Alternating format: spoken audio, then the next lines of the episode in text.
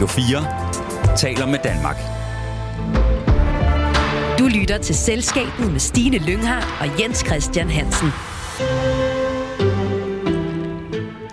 Fuld fart fremad, fra han var bare nitten år gammel. Dengang sad han hjemme i sine forældres kælder og solgte sine allerførste varer. I dag er han flyttet i noget større lokaler, har lige omkring tyve medarbejdere og kunder i hele verden. Jens Christian, i dag sender vi en særlig sommerudgave af erhvervsmagasinet Selskabet. Vi er ude at besøge lidt af et stjernefrø, kan jeg godt afsløre. Kan du ikke lidt fortælle lidt mere om, hvad det er, der kendetegner vores gæst i dag? Jo, øh, Stine, jeg tror godt, jeg tør sige, at det er en ung mand, ikke? Altså, du er jo lidt inde på det, det der med kælderlokalt og sådan noget. Det er en ung mand, der vil frem. Øh, jeg kan afsløre så meget, at det er fra sportens verden. Jeg kan måske øh, yderligere sige, at det er fra cykelsportens verden. Nu er vi jo på vej mod Tour de France, og der er mange store cykelløb. Øh, der er mange, der cykler. Øh, det er en ung mand, der har læst både i I T-universitetet, I T-universitetet hedder det. Uh, tidligere cykelmekaniker, tidligere elitecykelrytter, øh, tror jeg også, dog ikke professionel. Og som jeg har lært ham at kende, så er han ikke bare ung, men han er også øh, rolig. Uh, han er fuld af energi. Og så er der to ting, uh, jeg synes, det slår mig. Han er utrolig nysgerrig, men samtidig ydmyg over for det, han ikke kender noget til. Mm. Det er i hvert fald min opfattelse. Det kan være, at jeg går helt galt i byen her. Men der er også andre end os, der har lagt mærke til ham, fordi han har jo været på den der liste, Forbes, af store talentliste, som kommer bragende frem. Det er en ret fin liste at komme på, ikke? Det er sådan en amerikansk øh, liste, så det er meget fint, øh, hvor de sådan, øh, prøver at spotte ud, hvem det er, der ligesom øh, stikker snuden frem. Mm-hmm. Jamen, øh, du sagde en hel masse om øh, cykling. Skal vi ikke prøve at få øh, sat et navn på den person, vi er ude at besøge i dag? Det er dig, Oscar Bjørn-Rosager. Velkommen til. Mange tak. Du er stifter og direktør i virksomheden CYKOM, der sælger cykeludstyr, og noget af det har tidligere været brugt af professionelle cykelhold, og vi er taget ud til en af dine butikker i København, hvor Jens Christian og jeg lige har gået og snuset lidt omkring. Du synes, der var nogle spændende sager. Der var ja. i hvert fald nogle ret fancy cykler, som havde en speciel ja, nu, markering. Og... Nu skal jeg jo ikke tale mig selv op, uh, men jeg cykler lidt selv, også på racercykler, og jeg var jo totalt starstruck dernede, for jeg rådte ved nogle af de der Tour de France cykler, Stine, Carapaz og, og sådan noget, og de der øh, italienske Pirinello cykler og Coronaco og hvad pokker de hedder alle sammen, så huh, jeg er blown away der, og øh, når jeg kommer hjem til mine cykelvenner, så vil jeg jo fortælle lidt om det her. Det er godt for fejnsmækkere ja, at gå og, og fejn. kigge på sådan nogle cykler der. Jens Christian, han beskrev dig jo som, øh, som en ung og rolig øh, mand, og, men samtidig en, der er meget energisk og, og nysgerrig og også ydmyg i forhold til det, du ikke kender til. Var det nogle rigtige ord at putte på dig? Ja, altså, det er jo altid øh, svært at vide, hvad, hvad andre folk synes om en, og, og hvordan man fremstår, men, øh, men det er i hvert fald sådan, jeg håber, jeg fremstår. Jeg altid prøver at være ydmyg og rolig, men stadigvæk... Øh, Hvis vi lige skal nå en deadline, eller hvad det nu er, så er det fyldt med energi, men så er det også gerne at gå forrest frem for at svinge pisten. Hvorfor er ydmyghed vigtig for dig? Jamen det tror jeg, det har det altid været, fordi at jeg, øh, jeg for mig er ydmyghed en, en stor ting at mestre. Og øh, hvis jeg selv føler, at jeg kan mestre den, så, så er jeg godt tilfreds med mig selv. Og øh, særligt øh, det at være ydmyg er noget, jeg har ekstremt meget respekt for. Øh, selvfølgelig skal man fejre sine sejre og sine succeser, men øh, er du ydmyg, så, så, så giver det bare ligesom et ekstra niveau til personligheden. Også det her med, at øh, en ydmyg person føler, at typisk er mere rummelig, forstår sig bedre på mennesker, og, og me- mest af alt er en, man synes er behagelig at være sammen med. Mm. Kan du også mærke, at det er noget, som dine omgivelser tager godt imod, at man, man er ydmyg? Jamen det, det håber jeg. Det, det, det er i hvert fald noget af det, jeg forsøger lidt på. Altså for mig øh, handler det jo også meget om, at, at nogle gange har jeg, har jeg for eksempel, øh, hvis jeg har været ude til steder, øh, særligt også der lige for et par år siden, og har mødt nogle mennesker, så siger de, jamen jeg er bare studerende, eller jeg er bare sabbater, hvor jeg siger, jamen det er da ikke bare, altså... Så siger jeg, det kan godt være, at jeg har lavet et firma og laver alle de her ting herover, men jeg synes det er også det er spændende, hvad du laver, og det vil jeg gerne høre om. Øhm, så det kommer også meget med den her tilgang af, at nogle mennesker måske hurtigt, hvis de har læst, eller nu nævnte Jens Christian de her Forbes-lister øh, og alle der, øh, så kan nogen måske være lidt tilbagetrukken fra start, og det synes jeg er ærgerligt. Men hvis man så møder dem meget ydmygt og, og, og menneskeligt, så... så føler jeg altid, det går meget bedre. Jamen, jeg synes, det er lidt øh, tankevækkende her med, med Oscar. Vi kender ham jo lidt, fordi han er jo med i vores øh, faste panel i øh, Radio fire her, Selskabet. Men det er, jeg har mødt mange iværksættere, både unge og lidt ældre, og øh, der er også nogen med de store armbevægelser, skal jeg da hilse at sige. Og jeg tænker nogle gange på, at øh, dem med de store armbevægelser ikke rigtig har noget substans i deres virksomhed. Eller måske skal oversælge øh, for de at imponere omverdenen. Og øh, jeg ved ikke, hvad jeg tager helt fejl af Oscar her, men det, han, han virker som sådan, der er lidt substans i det, han vil, og han ved, hvad han vil, og han ved, hvad han har i sin, øh, i sin butik, om jeg så må sige, ikke? Hvordan er det at høre fra dig, Oscar?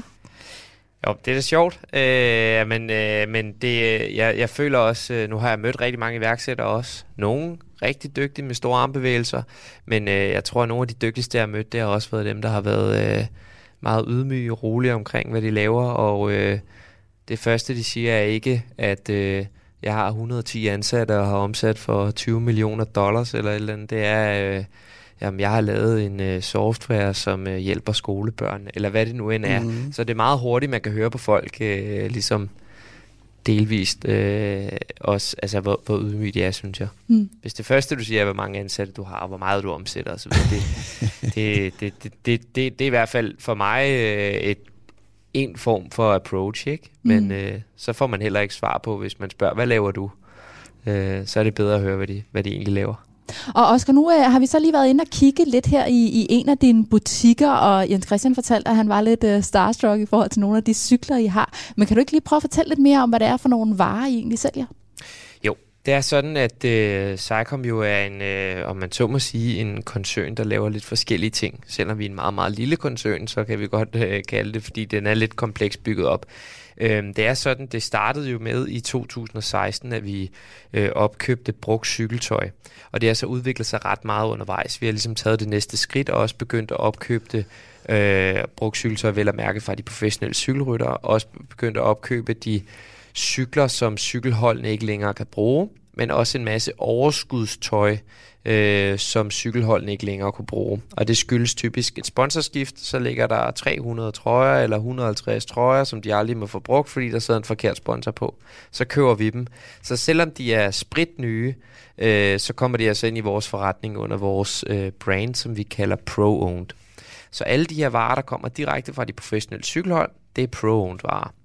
Så har vi en, øh, en række andre salgskanaler også i CYKOM, men det vi primært laver, det er, at vi sælger professionelt cykelsportudstyr øh, fra de professionelle cykelhold. Så har vi også et, et eget private label tøjbrand og nogle forskellige ting, men, men vi kunne snakke længe om, øh, om alle vores forskellige salgskanaler. Så. Er det kun, øh, I køber kun op, altså I går ikke direkte ud til øh, fabrikkerne og køber, vel? Altså I, I, det er fra de professionelle cykelhold og kun det på nuværende tidspunkt? Det er faktisk sådan, at vi også har enkelte ting, som kommer direkte fra, fra brandsene selv.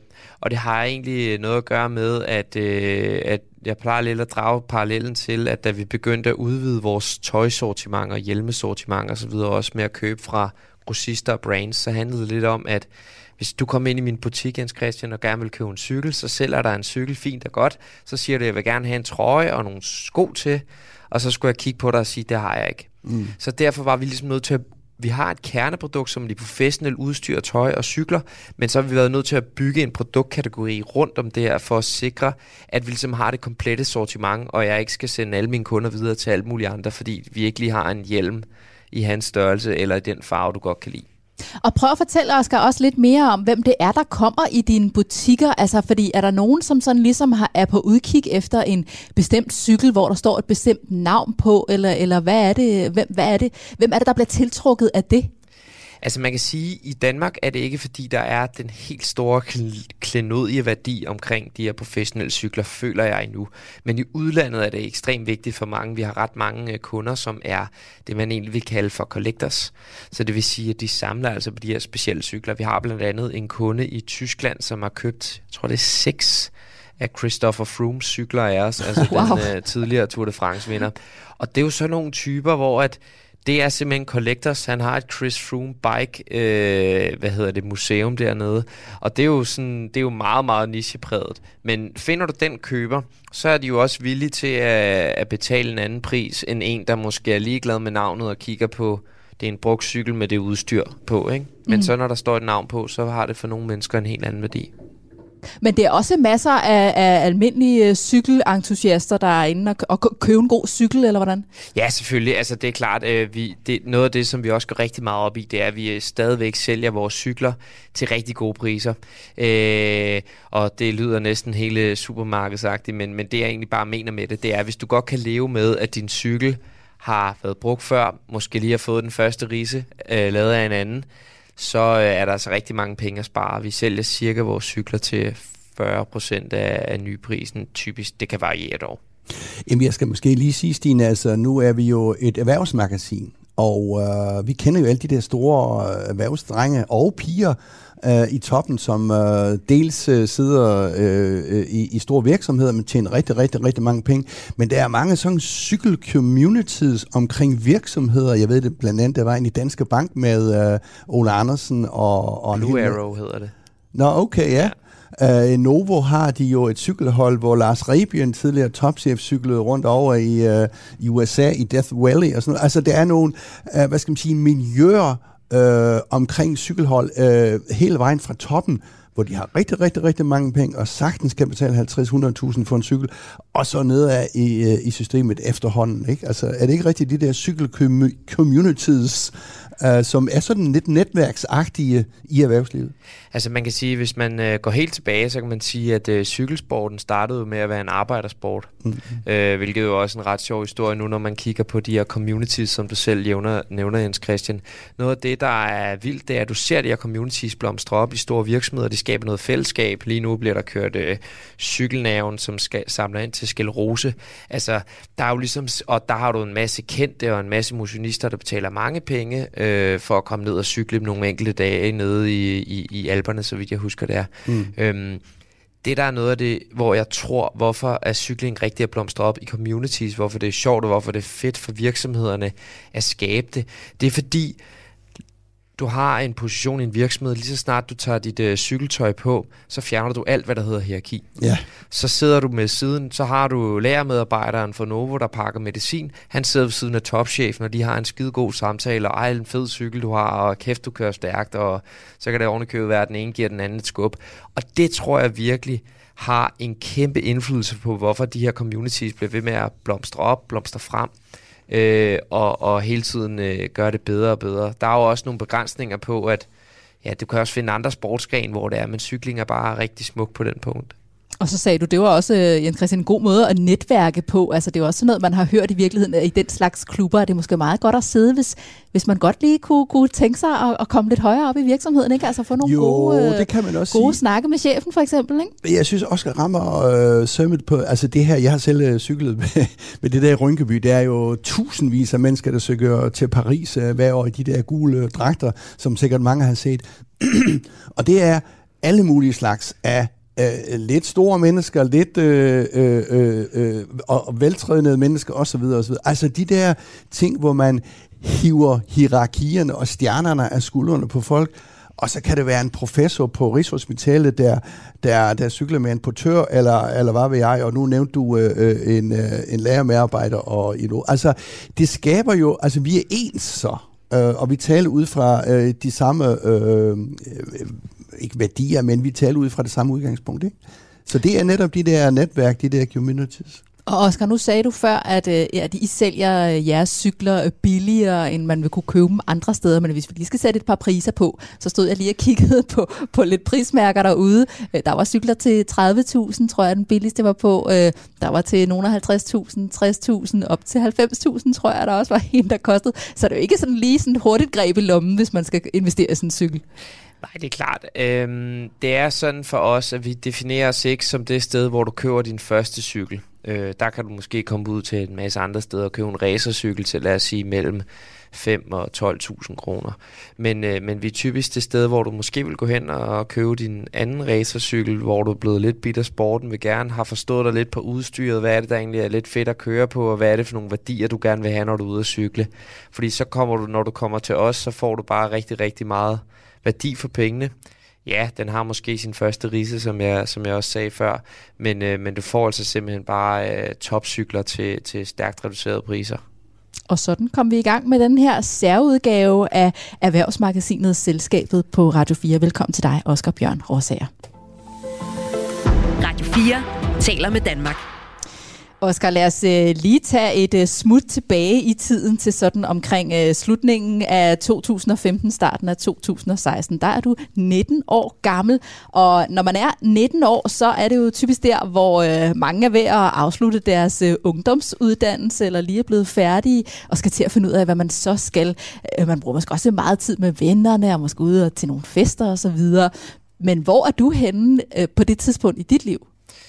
Øhm, jamen, jeg er det sted, hvor at, øh, det var ikke ret længe siden, at jeg havde stoppet min aktive cykelkarriere, om man så må sige, hvor at, øh, jeg har cyklet en, en, en god årrække, hvor at jeg kom op på et godt niveau og kørte rigtig stærkt også, men da man skulle til at skrive kontrakter om at, ligesom at komme op til næste niveau, eller højeste niveau, man nu kunne i Danmark, øh, der ramte jeg ikke lige helt igennem nåleret der.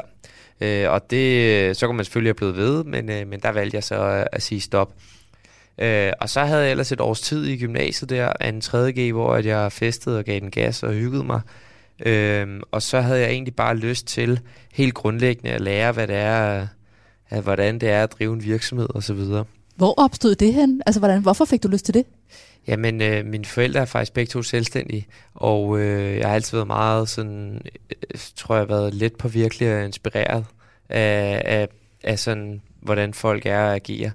Og så tror jeg også, det var fordi, at øh, jo, bevares, jeg var da fint nok til, til hvad jeg, jeg var da meget ja, fint til, til, hvad jeg nu skulle i skolen. Men, øh, men jeg, jeg følte også, at jeg havde en eller anden hungeren for at lære noget mere. Og p- på en måde, nu gik jeg på S T X, så havde jeg lyst til at lære lidt mere omkring forretning og så videre. Så når vi sad i oldtidskundskab, og nogle af de ting der, som måske ikke lige var mig, så havde jeg lyst til at hellere at læse om forretning, eller prøve at gå på børsen punktum d k og læse nogle artikler. Øh, så, så der i to tusind og seksten, der var jeg egentlig på et punkt, hvor at, øh, jeg, var, øh, jeg havde lyst til at prøve at skabe noget. Det var overhovedet ikke, fordi jeg ville øh, tænke, nu skal jeg ud og skabe det, jeg skal leve af de næste mange år. Det var simpelthen for at få noget erfaring. Ja, og, og, og, og hvordan opstår grundideen så til den virksomhed, du har i dag? Jamen det opstår faktisk ved, at da jeg selv er cykelrytter på det her lidt lavere plan, der opdager jeg, at, øh, at for ret mange ting sponsoreret. Øh, selv som bare U nitten rytter. Og så har jeg nogle kammerater, der er professionelle, og så sidder jeg og tænker, okay, hvis jeg på det her forholdsvis beskedne lave plan får så mange ting sponsoreret, hvad må så de professionelle gøre? Og hele dilemmaet var, at øh, fik altid at vide, at vi fik jo en masse trøjer, bukser og hvad det nu er af vores cykelhold, og så sagde de første januar, hov, nu har I fået nye sponsorer, så nu må I ikke længere bruge det her. Og så var det, at øh, det synes jeg var brandærgerligt, det var super kvalitetstøj. Så jeg hævde fat i nogle af mine professionelle kammerater, dem der var kørt professionelle cykelløb, og så spørger jeg dem, øh, hvad gør I egentlig med det her tøj? Og nå, det ligger i en sæk, og sådan, du ved, de vidste jo ikke heller ikke, hvad de skulle gøre ved det, for de måtte jo ikke længere bruge det, fordi de har fået nye sponsorer, men meget af det var måske brugt meget, meget lidt, eller spritnyt. Øh, og så spurgte jeg egentlig, om jeg måtte sælge det, øh, og så smækker jeg det på en Facebook-side, og så blev det simpelthen revet væk.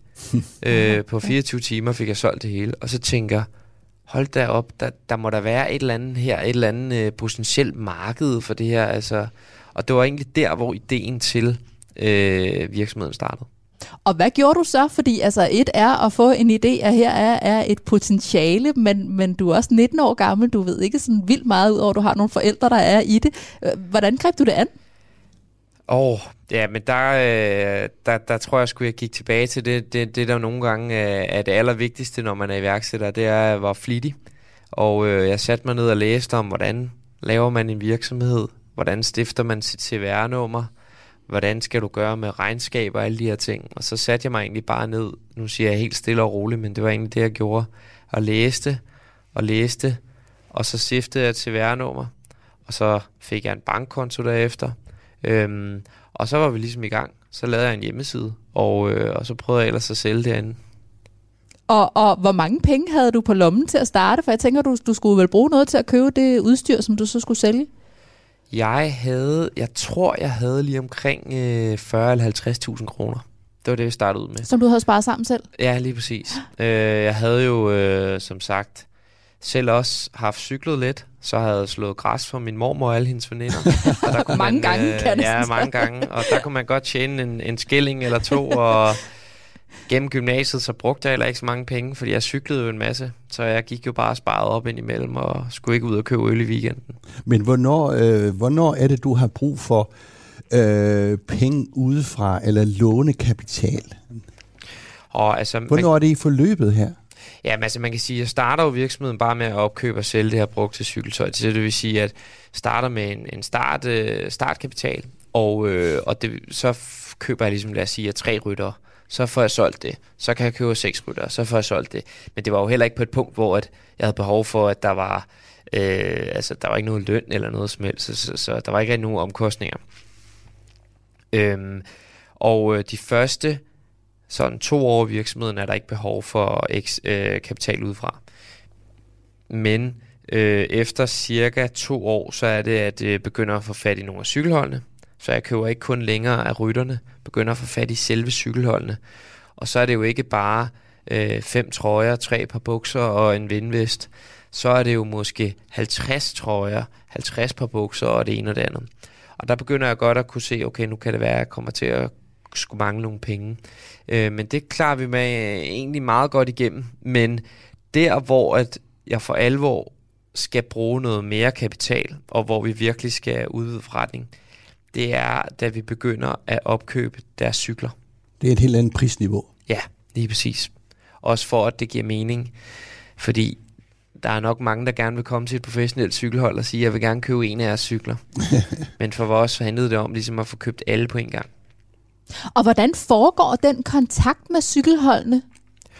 Oh, altså... Øh, det, er jo, det er jo en lidt sjov historie, fordi jeg kan huske, at jeg startede med at tage ned til cykelløbene og prøve at snakke med de her forskellige holdmanagers og spørge, om jeg måtte købe deres ting. Og så sagde de, det kan jeg love dig for, du ikke må. Du skal passe din skole, men... Øh, og det gjorde jeg så en del cykelløb i træk, indtil der så endelig var...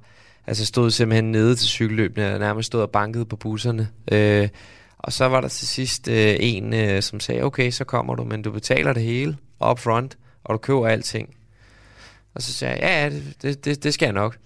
Og, øh, og så var det, jeg på vej hjem der i flyveren tænkte, puh, hvordan fanden skal jeg lige finde tre hundrede tusind kroner til alt det her? Eller hvad nu var, jeg kan ikke huske. Det var, det, det, det, det var heldigvis et meget lille cykelhold, og det var sådan en gammel restparti, de havde. Så det var ikke, fordi de havde så meget, men det var sådan, jeg tænkte, puh. Så, øh, så det var der, hvor jeg skulle begynde at finde, finde, finde noget mere øh, ja, kapital. Og øh, den trettende januar to tusind og seksten blev det så øh, officielt, at du og din makker Kasper Pedersen havde stiftet en virksomhed, som øh, solgte det her brugte cykeltøj fra professionelle cykelryttere. Kan du huske, hvad det allerførste var, I solgte? Det var en øh, Garba jersey fra Team Kult Energy. Og en Garba jersey er sådan en regnværstrøje. Og ja. Team Kult, det er dansk... Øh, ja, det var, det, det, det ja, dansk det var et dansk kontinentalhold, der kørte i to tusind og tolv og tretten. Kan du huske, hvordan... Eller, det... nej, nu siger jeg fjorten femten, undskyld. Ja. Kan du huske, hvordan det var, det her med, med det allerførste salg?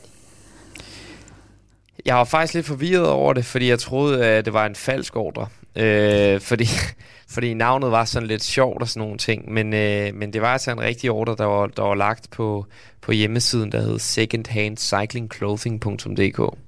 Så, øh, så, men, men jo, det var, det var, det var, det var ret vildt. Øh, altså jeg synes, det var, det var en sjov fornemmelse, det her med, at man havde et produkt, som nogle andre ville købe. Og så det her med rent faktisk at... Nå, så skulle jeg lige finde ud af en masse ting jo, fordi så tænker jeg, nå, nu skal jeg lige finde ud af, hvordan fanden skal jeg sende den her til ham her, og hvad med forsendelsesposer og alle de der ting der, det er jo først noget, man, det er ikke det første, man tænker på. Det var egentlig bare at få nogle, få nogle varer, få en webshop op at stå, og så købte jeg en mannequin, og så tog jeg ellers billeder med min iPhone, og lagde det på hjemmesiden, og det så forfærdeligt ud. Men, øh, men der kom altså salg. Men det må også være en ret stejl læringskurve for dig her i, i starten, hvor du ikke ved specielt meget om det, og lige præcis alle de der ting med, gud, jeg skal sende, og hvordan gør jeg det, og der skal komme nogen og hente pakkerne, og så videre. Altså jeg vil sige, læringskurven som, øh, som iværksætter, når du starter et eget selskab, det er, den, den er helt ekstrem. Øh, fordi at, øh, jo, der findes dygtige konsulenter, erhvervskonsulenter, en masse ting derude, men du har ikke råd til dem. Øh, så det vil sige, at du er nødt til at være, nu siger jeg, flittig, og være virkelig at få læst op på tingene, spørge om råds, som øh, Jens Christian også nævner, det her netværk, hvor meget det egentlig også kan betyde. Du er nødt til at komme ud og netværke lidt, øh, komme ud og få snakket med nogle forskellige mennesker, og tale med nogle andre, måske iværksættere, som selv har oplevet de dilemmaer, der måtte være, men som iværksætter og som selvstændig er din læringskurve ekstremt stejl. Øh, og hvis ikke man synes, at det der med hele tiden, at f- altså, du har ti opgaver på en dag, og du når to, øh, men du får i det mindste tjekket to af, øh, og så næste dag, så får du ti nye. Øh, det skal man også kunne holde til på en eller anden måde. Øh, at acceptere, at der er bare en masse ting, jeg ikke når. Mm. Men det gør vel også, at du sådan får fingrene helt ned i maskineriet, ikke? At du, du kender ligesom alle dele af din virksomhed. Jo, helt sikkert. Altså man kan sige, når man, når man jo selv øh, har startet det op, og så, så forstår man alle dynamikkerne i forretningen, du forstår alle hele maskineriet. Øh, så er det jo klart, at når vi når videre hen, øh, hvis vi springer lidt videre fra to tusind og seksten og måske dertil, hvor vi er i dag, så har vi jo en hav af processer, og vi har lagerchefer, og vi har marketingansvarlige med ansatte under sig, og... Og vi har en, ligesom en masse forskellige afdelinger af virksomheden, som, hvor man ikke kan hænder nede i kagedejen hele vejen rundt. Øhm. Nå, men jeg, jeg tænkte bare på, sådan, øh, det lyder jo sådan, hvor svært kan det være, ikke? Altså, man skal arbejde hårdt og sådan noget. Men jeg tænkte på, Oscar, øh, man laver jo også fejl. Ja. Jeg tænker, øh, kan du huske sådan, at man får købt noget ind et parti til, øh, som man bare ikke kan få solgt, som man helt, helt har mistimet, eller hvad man nu har? Øh, prissats, øh, prisfastsat forkert. Har, øh, hvordan har du oplevet det? Så nu har du jo været i business i en seks syv år her.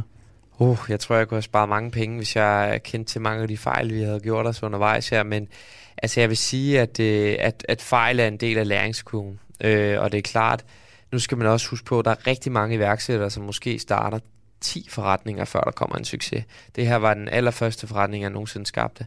Så det vil sige, at der har bare været mange fejl undervejs, som jeg måske ville kunne have lært gennem andre selskaber, øh, hvis det havde været den vej, jeg har gået.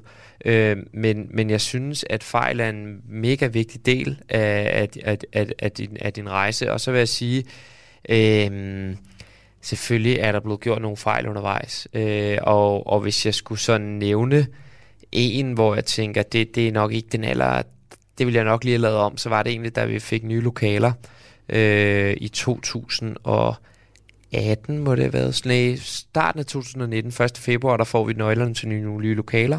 Vi har lige fået en investering, vi har lige fået en kassekredit i en bank, vi har brugt rup og stop på at købe cykler, øh, og øh, vi har fået nogle nye lokaler, vi skulle flytte ind i, så vi får flyttet alle de her cykler op lokalerne i løbet af en weekend, og øh, så i slutningen af weekenden her, så kigger vi sådan, nå, hmm, der er jo ikke nogen øh, lås på døren her i det her lokale. Men vi har heller ikke nogen alarm, og vi har heller ikke nogen forsikring. Så, og det var altså så første februar ude i et, øh, i et industrikvarter ude i Ballerup i en kold lager. Og øh, så måtte vi ellers til at tænke, okay, nå, hvad gør vi så her? Nå, vi kan lige sove til på onsdag. Lige, øh, ja, bare lige sådan til på onsdag der, så har vi nok styr på, på diverse ting. Men der lå vi altså der i det der kolde lager i halvanden måned. Fordi at så skulle I sov der bogstaveligt talt, eller hvad siger du? Ja, fordi vi var nødt til at beskytte de der cykler jo. Nej. Ja. Så, så det, er jo, det er jo, hvad jeg vil definere som, som en, en, en fejl, som vi så... Så har vi rykket lokaler flere gange siden, og der er altid det første, jeg har fået tjek på inden. Det var, der så alarm op, styr på forsikring, og så kan vi flytte ind. Det er en sjov historie. Ja, jeg, jeg skulle lige så spørge, hvordan du, bruger du dine fejl aktivt til, til, til læring, altså til, til næste... Næste gang, I skal have noget? Ja, det gør jeg. Øh, og det er klart, at nogle gange synes jeg heller ikke, man skal stirre sig blind på en fejl.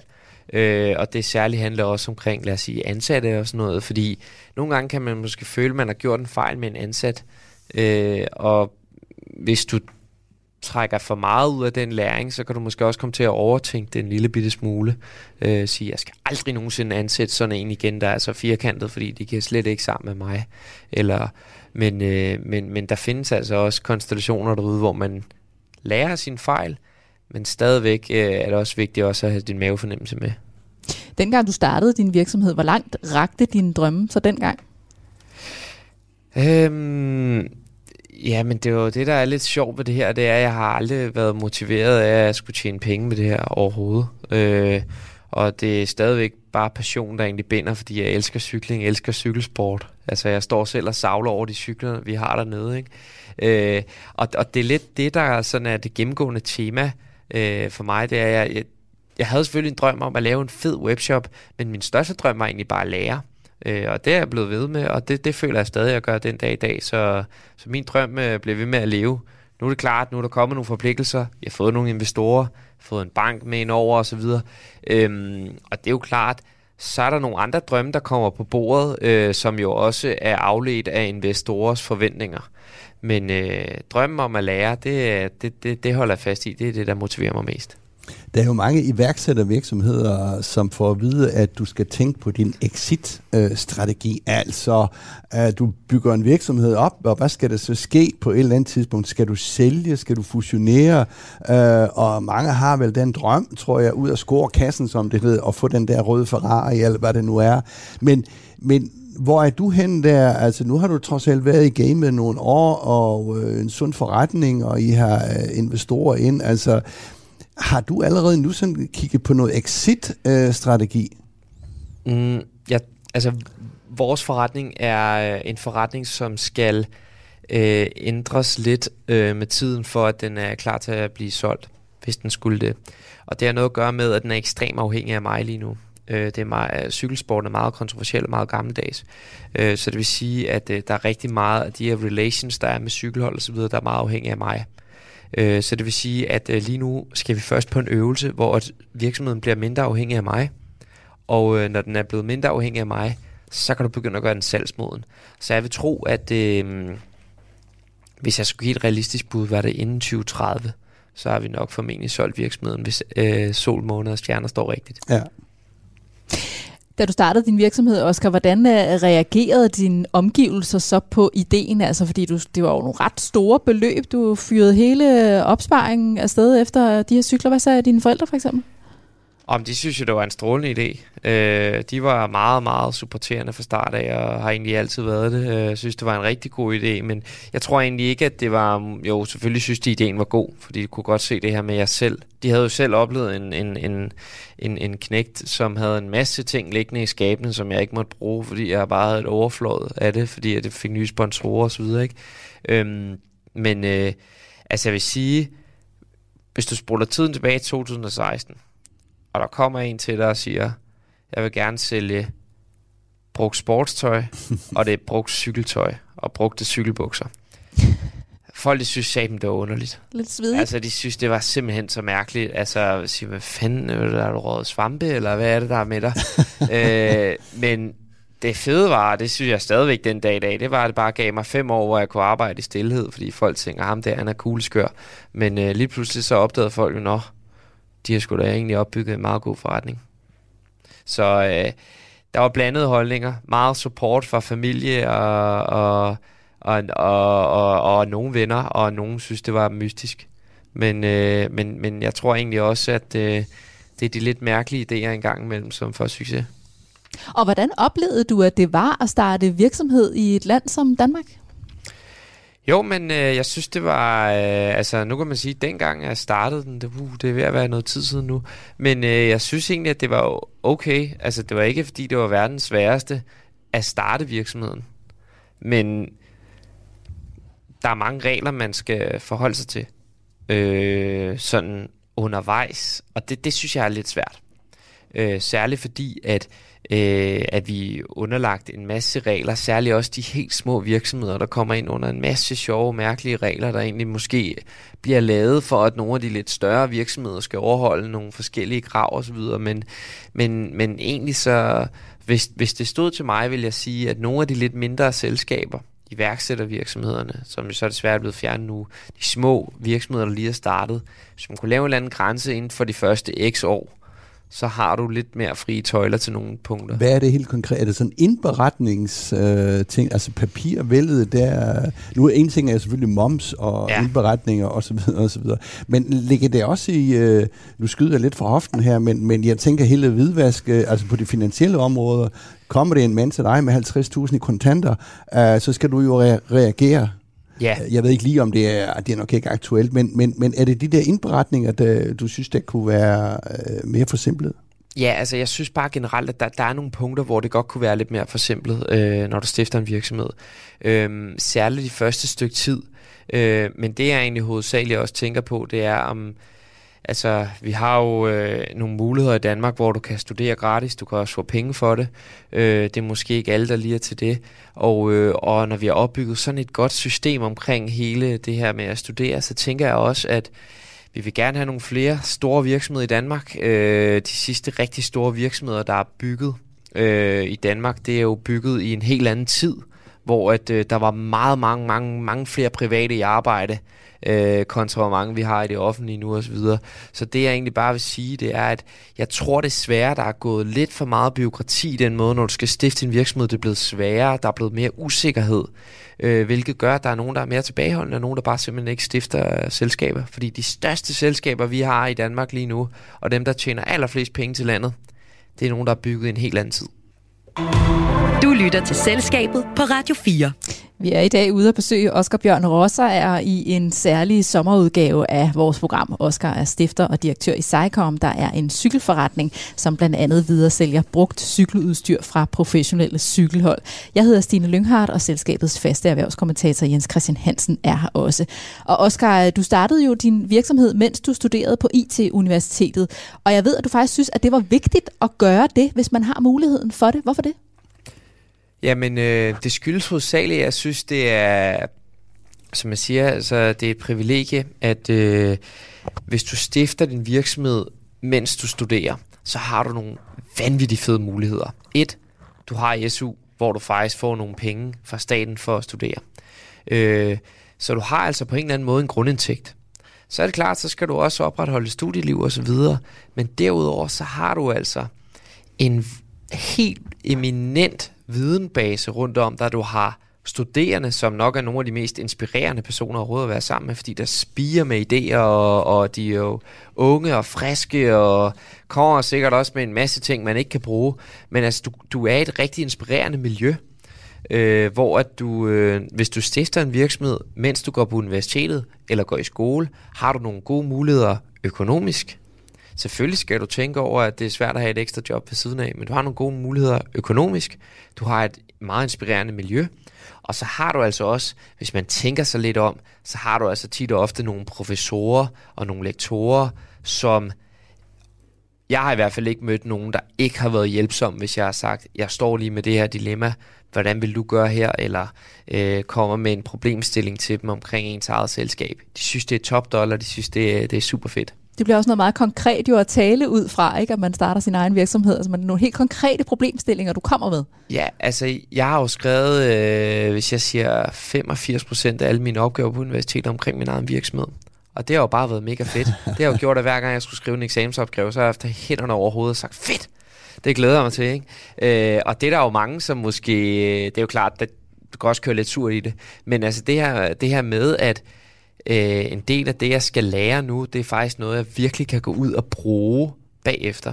Uh, det var bare noget, jeg synes, der var sindssygt fedt. Uh, og stadigvæk synes det selvfølgelig. Og i og med, at du har startet din virksomhed i en ung alder, så er du også blevet leder i en tidlig alder. Hvordan har det været for dig? Uha, det har været en stejl læringskurve, apropos. Uh, og, uh, og det synes jeg har været hårdt. Hvad er det, der er hårdt? Jamen, du kommer lige pludselig til en masse problemstillinger, som du aldrig har oplevet før. Øhm, men det, lad, mig komme med, lad mig komme med et eksempel. Øh, første gang, at der kom en ind og sagde, jeg er barnsyg i dag.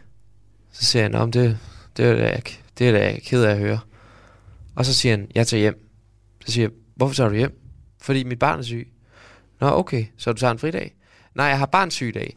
Altså, sådan nogle ting der, det, når man står der enogtyve år og ikke lige ved, hvordan, øh, hvordan sådan nogle ting fungerer, man bare er nødt til sådan lige at, at forstå det. Øh, og så lærer man det jo. Så skal og, du lige ind og google, hvad så, er barnsyg? Ja, ja, men det er jo nogle af de der ting der, som man ikke går og tænker over, fordi at ligesom du er i et miljø, øh, jeg har været i studerendemiljøet, så har jeg omgivet mig med unge iværksættere, øh, så er det jo ikke fordi, at, øh, at det lige er det, man taler om, er barnsyg. Øh, der er jo ikke så mange, der har børn i den alder. Så, så derfor, så, øh, så skulle man lige ind og lære det der. Og nogle af de der ting har jo været rigtig sjove at stå med og lære og så videre. Men der har jo også været nogle, øh, nogle, nogle, øh, nogle, nogle, nogle ting, der ikke var så sjove. For eksempel det her med, øh, altså... hvis du skulle afskede en person, det er aldrig sjovt. Øh, og særligt øh, kan jeg huske nogle år, min bestyrelsesformand, øh, jeg bruger min bestyrelse meget, vi har fået en professionel bestyrelse på her i enogtyve, som virkelig gør det eminent. Øh, og jeg kan huske, min bestyrelsesformand sagde til mig, hvis du, medmindre der er noget helt galt, øh, og personen har gjort noget galt, men hvis du ikke er lige ved at brække dig, når du skal fyre en medarbejder, så skal du overveje at tage til psykolog. Altså det her med, at det er... U- det er hårdt. Du, ja, det er hårdt, og du, øh, du sidder med en eller anden form for magtposition over nogen, og øh, de har hus og børn, og er, er afhængig af den her indtægt, og hvis du så er nødt til at afskede dem, det er bare ikke sjovt. Øh, og, og, og nogle af de ting, det er jo noget, man lærer, og jeg lærer også, at du ved... Øh, sådan stadigvæk prøver at have mig selv med, øh, medmenneskelighed med, men jeg er også nødt til at lukke det ud en gang imellem, og så er man nødt til at tænke på, hvad der er bedst for selskabet. Men du har, øh, jeg lader mærke til ordet, det der passion, altså det er vel noget, man skal have. Kræver du så også af dine omgivelser, eller er det noget, du har reflekteret lidt over, at de har den samme passion for det, du har en passion for, hvis du forstår, hvad jeg mener? Jamen, øh, det er jo igen en af privilegierne ved at være, ved at være chefen i selskabet der. Du kan være på langt hen ad vejen, kan du også bestemme nogle af dem, der kommer ind, og nogle af dem, man føler passer ind i selskabet. Øh, I dag for eksempel, for at give det et meget godt... Øh, altså, jeg tror ikke, der er nogen ude ved os, der ikke har passion for cykling. Måske der er nogle enkelte på lageret, som, øh, som kommer meget, du ved, øh, bare pakker nogle varer og tager afsted igen. Men det er sådan, enten så har du passion for cykling, eller så får du passion for cykling, når du er herinde. Øh, fordi at forestil dig, at du, er, du har passion for en anden sportsgren, og så kommer du ind i et lokale, og pludselig så står der altså den største sportsstjerne inden for den her sportsgren. Øh, lad os sige Messis fodboldstøvler, de står lige på bordet, lige når du træder ind i selskabet. Og så tænker man, hold da op. Og altså, det her med alt handler om cykling, cykling, cykling, cykling. Mm. Det gør bare folk op i en passion. Nu her i dag, øh, hver onsdag, der har vi fælles øh, cykeltur for firmaet. Så øh, vores Rødovre-afdeling, som er der, hvor vi har vores hovedkontor og vores store lager, cykler her til Ørestaden. Så samler vi op her. Så kører dem fra butikken også med, og så kører vi en tur rundt på Amager og kører sådan halvtreds til tres kilometer. Øh, og så får vi en god firmatur ud af det.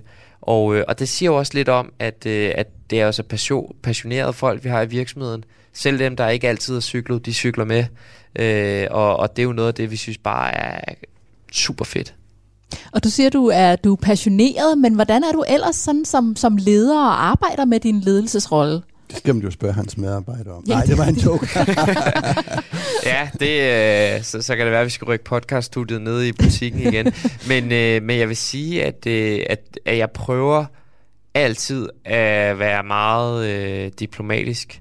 Øh, og jeg forsøger i hvert fald altid, at når der sker fejl, så siger jeg, vi skal prøve at kigge på det her. Medarbejderen ved godt, at jeg mener du. Men det lyder bare lidt pænere at sige vi. Øhm, og prøver altid at være behjælpelig til, hvis der nu sker nogle fejl, nogle gentagende fejl, kan jeg også godt senere af og sige, okay, er der noget, vi gør forkert her for at, for at rette op på de her ting? Øh, men prøver i hvert fald altid at sikre, at øh, har en kultur, hvor at, øh, man er fanebærer, og øh, hvor at møder altid frisk ind på arbejde, også selvom det er lige ovenpå en masse dilemmaer, man sidder med, som ingen medarbejderne ved noget om. Jeg møder frisk ind på arbejde, glad. Jeg går altid igennem lageret lige og siger hej også til alle lærermedarbejderne, og øh, så skal man nogle gange prikke dem lidt på skulderen, hvis de lige hører, har store headsets på, men, øh, men de bliver altid glade. Øh, så jeg prøver altid at sige hej til alle virksomhederne, og virkelig få en, øh, en god start på dagen derimellem, fordi jeg tror på, at når du leder, og særlig ejerleder i et selskab, så skal du være, øh, selv på de svære dage, skal du være den med den højeste energi. Det lyder lidt, der kan man trække lidt tråde tilbage også til det her, du sagde i starten, Jens Christian, med at, at, at være ydmyg. Men, men du har vel også brug for en gang imellem at sætte foden i jorden og sige, hallo, det skal være sådan her, og stille nogle krav? Ja, øh, det har jeg helt sikkert.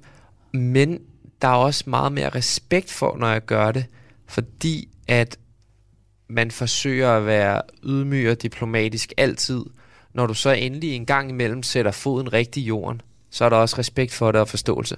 Øh, fordi så ved kollegaerne som regel også, at øh, det kan, om det så er det eller ej, at det, der bliver sagt nu, er meget velovervejet, og en beslutning, der er taget på baggrund af en række datapunkter eller på baggrund af en masse andre ting. Øh, så jeg føler egentlig, at, øh, at der er mere respekt, når du sætter foden i jorden, hvis du til daglig ikke bare er den der sure chef, der går ind på dit kontor, og du skal helst gerne banke på, før du kan komme ind, og altså... Altså har en lukket dør frem for en åben, ikke? Og øh, dine evner er jo blevet øh, spottet både øh, herhjemme og i udlandet, for som Jens Christian også sagde, så har du været på Berlingskes Talent hundrede-liste, og du er blevet kåret som et af de største erhvervstalenter under tredive år i Europa af det amerikanske erhvervsmagasin Forbes. Du er faktisk blevet udpeget blandt ti tusind unge talenter fra hele Europa. Hvad kan du bruge den slags udnævnelser til? Det er smirende, øh, meget smirende, og det er da også noget, som, øh, som jeg synes er lidt vildt. Også når du nævner det her, jeg bliver sådan lidt, øh, nå, men det, det er jo da egentlig rigtigt nok. Øh, altså, øh, jeg synes, det er, det er jo klart, at sådan nogle ting, jeg synes, det er fantastisk, fordi det skaber noget motivation. Men jeg tror også, at der sidder en masse rigtig dygtige iværksættere derude, der er mindst lige så dygtige som mig, som måske bare ikke lige er kommet igennem nåleåret endnu. Øh, Det, der er vigtigt for mig at sige med de her ting, det er, det er super fedt, det er rart at få de her titler på, men det er ikke det, der giver brød på bordet. Så man kan godt sole sig i titlerne og tage til events og ud og drikke vin og det ene og det andet, men i sidste ende, så skal man stadigvæk huske på, at du stadigvæk skal drive en forretning ved siden af og give den øh, fuld gas for at, at opnå dine drømme. Så det er ikke noget, du sådan kan bruge for eksempel til at skabe nogle kontakter, man lige kan sige, at jeg er altså blevet udpeget som, øh, som en af de dygtige? Altså jeg vil sige, at øh, det er faktisk overraskende mange, der, der selv har sådan congratulated mig, når jeg har mødt dem, øh, og sagt, det er meget stort, særligt i udlandet med den her Forbes-titel, er det jo, og, og særligt at møde amerikanere, det er jo noget af det, det er faktisk noget af det vildeste, man kan op opnå det over næsten som et ung talent. Øh, så, så det har ligesom lagt et ekstra lag respekt på for rigtig mange. Øh, og og det, det har jeg godt kunne mærke ved at sige, at øh, der er nogen, hvor jeg måske har haft svære ved at trænge ind til dem førhen, nogle af de store cykelchefer og så videre, hvor at det har været lidt nemmere at trænge igennem nu. Øh, og så går snakken jo også hurtigt. Øh, jeg tror, det er en lidt ikke den mest traditionelle branche, at, øh, at at jeg er blevet kåret af Forbes i, hvor du måske lidt mere ser, lad os sige, inden for finance og en masse andre tech-selskaber, at du har de her Forbes under tredive og honorees. Oplever du det som en, en fordel for dig, at du i så ung en alder har opnået det i din karriere, som du har? Ja, det er helt sikkert. Øh, men, øh, men jeg tror, min største øh, force, det er stadigvæk, at øh, jeg, jeg elsker at lære. Øh, og, og øh, ja, man kan køre lidt surt i det, man synes, det er bøvlet, og, øh, men, men jeg elsker at fortsætte at lære, øh, og, og det er nok min største fordel. Selvfølgelig er de her titler mega fede, jeg er meget beæret over at have dem, men, øh, men, men hungeren efter at lære, det er det, er det allervigtigste for mig, at bibeholde den og fortsætte motiveret for det. Har du egentlig et godt råd til nogen, som går og overvejer at starte deres egen virksomhed? Ja, det, det vil jeg sige. Altså, jeg synes, øh, det er jo meget, meget øh, en kliché at sige det her, men jeg synes, lad være med at sidde og lave de store markedsanalyser, lad være med at sidde og lave, øh, tænke over, om det kan blive en succes og så videre, fordi hvis jeg sad og analyserede mig øh, gul og grøn og blå, øh, dengang jeg prøvede at sælge brugt cykeltøj i to tusind og seksten, så tror jeg nok, at jeg kom frem til, at det er der aldrig nogen, der vil få succes med, men nogle gange skal du være den første, så spring ud i det. Se om du kan skabe ligesom proof of business. Når du så har skabt proof of business, så er det nemmere at begynde at få lidt penge i kassen, så er det nemmere for dig at bane vejen frem og kigge på fremtiden og indsnævre til en niche og så videre. Men øh, altså hop ud i det, og så prøv at, øh, ved du hvad, øh, folk synes at jeg var lidt mærkelig, da jeg stiftede den her forretning. Så prøv at stifte måske, prøv at tænke på nogle lidt det er svært at sige, men tænk lidt abstrakt en gang imellem, hvis du gerne vil skabe den nye store succes. Jamen hermed er det råd givet videre. Det kommer altså fra Oscar Bjørn-Rosager, der i en alder af nitten år stiftede sin egen virksomhed CYKOM, der blandt andet videre sælger brugt cykeludstyr fra professionelle cykelhold. Du lytter til Selskabet på Radio fire. Og Oscar, din virksomhed er jo vokset en hel del siden dengang du startede i din forældres kælder. I dag har I kunder i hele verden, en webshop, butikker i Danmark og i Belgien, og sådan lige omkring øh, tyve medarbejdere. Det kan variere lidt herop til, til tredive i løbet af, af sommeren, og du har jo så også ansatte både i, i Danmark og i Belgien. Hvad kræver det af dig at drive og stå i spidsen for en virksomhed af den størrelsesorden i dag? Oh, det kræver meget. Jeg synes, jeg bliver særligt sidste stykke tid er blevet pålagt rigtig mange ting af bestyrelsen, bankerne, medarbejderne, medarbejdere fra udlandet osv. Så, så jeg vil sige, at der ligger hele tiden et tungt pres, som man skal kunne håndtere, og et tungt pres, som man også skal kunne på en eller anden vis lære at abstrahere fra nogle gange i sin fritid, tage ud og løbe en tur, tage ud og cykle en tur, hvad det end er. Jeg synes jo, øh, som jeg må, må vende tilbage til, at øh, fordi jeg er så passioneret omkring det, jeg laver, og det kan folk godt mærke øh, i min omgangskreds og i bestyrelsen, banken osv., det er jo noget, noget af det, hvor, der er vores største force, øh, og noget af det, der gør, at man tit også kan tale en, en dårlig situation lidt positiv, eller kigge, kigge, øh, se glasset som halvfyldt. Øh, men jeg synes, der ligger et stort pres, Øh, og jeg er stadig i en stejl læringskurve omkring, hvordan jeg skal lære at øh, kunne abstrahere fra det, når det er allermest bøvlet. Og hvordan er det så at være virksomhedsejer lige her midt i to tusind treogtyve? Vi har jo fortsat en høj inflation, og energiregningerne har været høje hen over vinteren. Vi har jo så også en, en høj beskæftigelse og fremgang i økonomien. Hvordan er det at være virksomhedsejer dig lige nu? Uh, jeg synes, det er meget svært faktisk. Hvorfor? Jeg synes, at øh, altså det vi bare oplever, det er, at det er blevet meget dyrere for os at sælge vores varer. Og det går ud over bundlinjen rigtig meget. Øh, og, øh, og, og det er noget af det, jeg synes, der er det sværeste, det her med at takle, at dine forhandlere hæver prisen på varen. Men der er stadigvæk i vores marked, at der er et overflod af varer. Det vil sige, at øh, du skal betale mere for varen, men du er nødt til at sælge den billigere end førhen. Så din EBITDA eller din, din margin, det du tjener på varen, er blevet meget mindre. Øh, samtidig så har du en høj inflation, så du har en medarbejder, medarbejder der kommer og, og siger, hvad med vilkår og ting og sager. Øh, så jeg synes, at lige præcis her, to tusind treogtyve har været rigtig svært, øh, fordi du skal balancere rigtig mange ting. Øh, du har nogle høje regninger, der kommer ind. Du har ikke det samme gennemflow af varer, som du måske har haft førhen. Så vi har skulle være rigtig kreative øh, for at sikre, at vi kunne opretholde en god omsætning og en god vækst. Hvad gør I så? Jamen, vi har, vi har forsøgt os med en masse forskellige ting, og, og, og øhm, altså for eksempel øh, prøvet nye marketinginitiativer af.